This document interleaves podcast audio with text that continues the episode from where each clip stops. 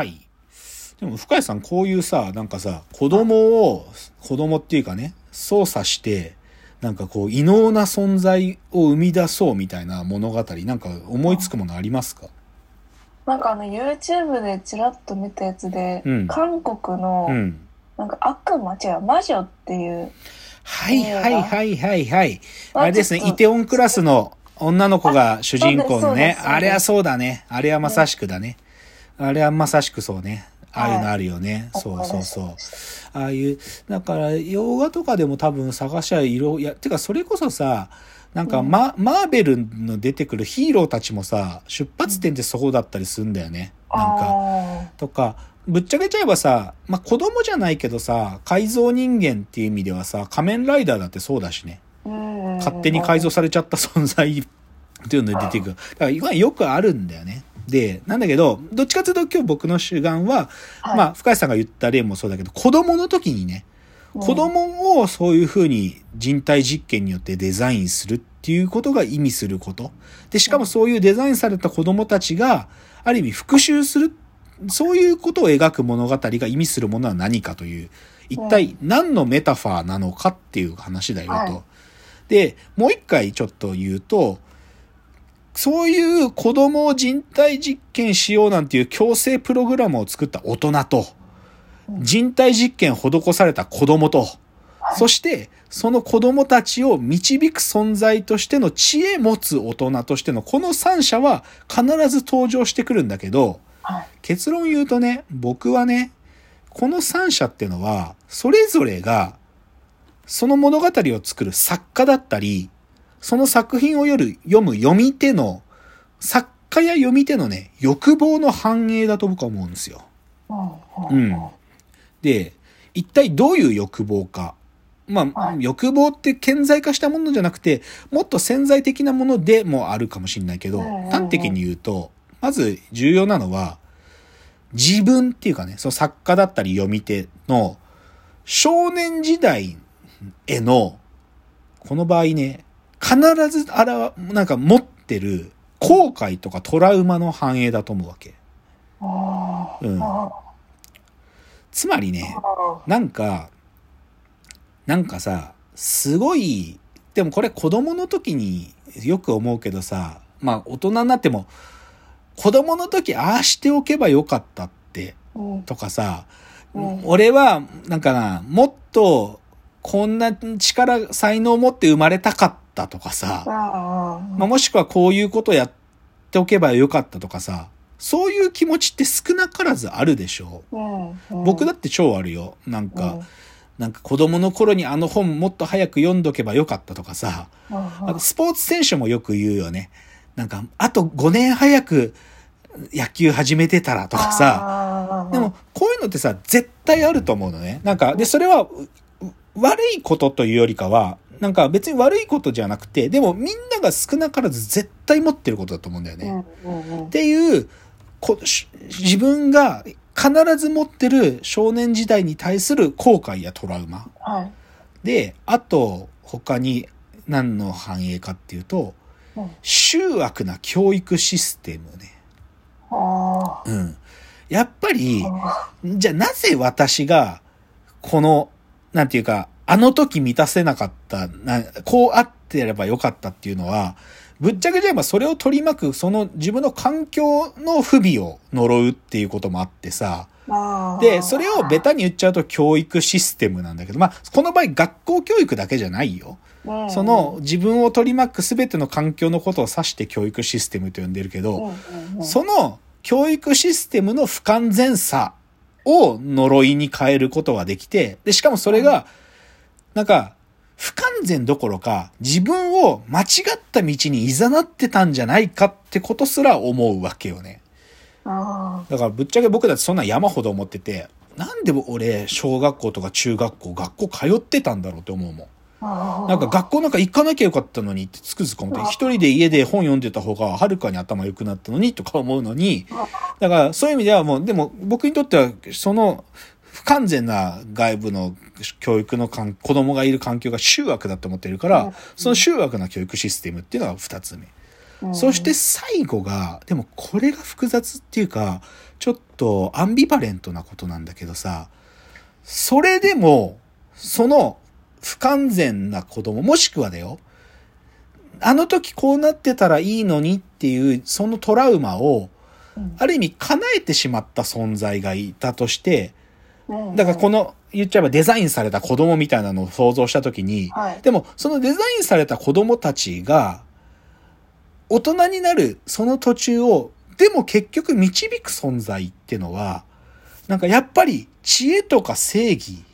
だってことを、僕らがなんか拒否できないってことだと思うの。つまり、それでも知恵や正義によって未来を肯定していくっていうことを僕らは拒否できないってことの表れと思うわけ。つまり、もう、もうちょっと、だから今のこの3つもう一回整理して言うと、はい。その、まず、子供、なんかち、知恵持つ子供っていうか、人体実験施された子供っていうのを作りたいっていう願望は何によって生まれてるかっていうと、こ自分の子供時代への後悔やトラウマ、それの反転させたものが、その、デザインされた子供ってことがうん描かれる理由。で、じゃあその、なんていうか人体実験を施そうとする大人、強制プログラムを作る大人っていうのは、でも、なんか、そういう存在を生み出そうとするってこと自体が、そもそも、なんていうか、間違ったことっていうか、うんうん、で、ででもそれは裏返して自分が今こうなってしまったその教育そのものっていうのが、やっぱりま、なんかおかしかったんだっていう、ある種の教育システムに対する呪い。うんでうん、で、じゃあ、でも、そういう不完全な世界の中で、でも生まれちゃった、なんか異能なものがいたときに、異能なものがそれ、じゃあ、特別な能力があって、一人で、じゃあ、世界を導く存在として生きていけるかっていうと、そうじゃなくて、必ず物語に登場するのは、その少年たちの、ある種の復讐みたいなね、その負の側面に対して、彼らを肯定する存在っていうのは必ず知恵や正義を持った良き大人が登場するんだよ。うん。だから、なんか、完璧な存在を生み出そうとするプッシュプログラムがあるにもかかわらず、必ずそこで生まれる存在はかか決して完璧じゃなくて、そしてその不完自分たちをそういう運命に導いた大人の復讐を果たそうとするんだけど、その復讐をある意味、復讐なんかするなよと言って、正しい道に導いてくれるのは知恵持つ大人だっていう、そういうことなんだけど、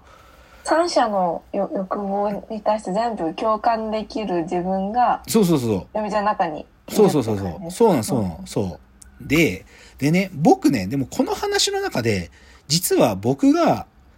一番自分の中で共感できない部分っていうか、できつつ、でも本当にそうかなって疑ってる部分どこかっていうと、実は一番最後の知恵や正義が必ず子供を正しき道に導くんだっていう、ここを僕は半分しょこ承服してるけど、半分は拒否したいと思ってんのよ。で、最後ここにたどり着きたいんだけど、なんでそう思うかって言って、さっきのさ、ビーザビギニングで、カノープスとか言うわけじゃない？なんかその、道を示す老いた存在、カノープス。はいでもさ、なんか、道を示す存在なんて、なんかそんな都合よく現れるかって思うわけね。現れるかっていうか、その時に子供たちが俺が間違ってたってことを気づくかどうかっていうのが、その知恵や正義によってそれが果たされるかっていうのに対して僕はちょっと疑問を持ちたいわけです。わかりやすい例は、例えばエヴァンゲリオンの綾波レイね。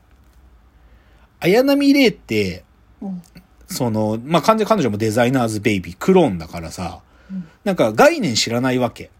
で、で、じゃあ彼女を導く存在として、じゃあ、碇玄道ってやつがいて、そう、彼女を導いてるかって決してそんなことはなくて、あの、この前の新エヴァンゲリオンで綾波レイは、誰によって救済されたかっていうと、うんおばちゃんなのね。農業をやってるおばちゃんたちが、決して知恵持つ存在じゃないわけ。なんか、日常を生きるおばちゃんなんだよ。はいで、僕はね、でもね、この話が僕の中で近いっていうか。もし僕が残響のテロリやビーザビギニング作るときに、僕が導く存在どう描くかっつったらはい、僕はね、こういう、なんか、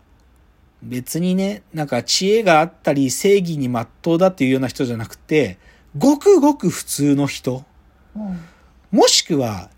ちょっと悪いやつとかの方が、僕は導く存在として描きたいわけ。どういうことかっつうとさ、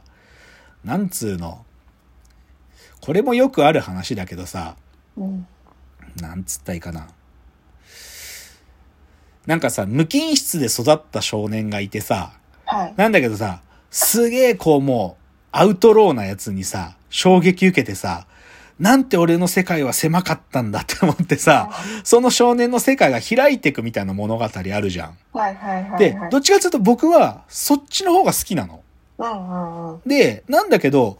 このデザイナーズベイビーや遺伝子操作にや人体実験によって生まれる少年たちっていうのが出てきたときに、なんかアウトローな奴らが導くって話、あんまないんだよね、よく考えると。なんか、その、なんていうの？親、なんていうかな、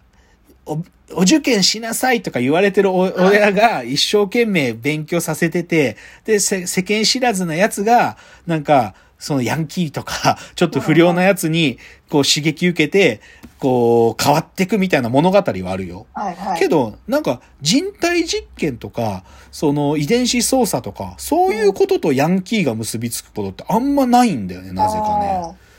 そう。あー。うん。あ、ごめん、時間になっちゃうな。ちょっと最後のチャプター、もうちょっとこの話の言葉足して今日終わりますね。じゃあ、はい最後です。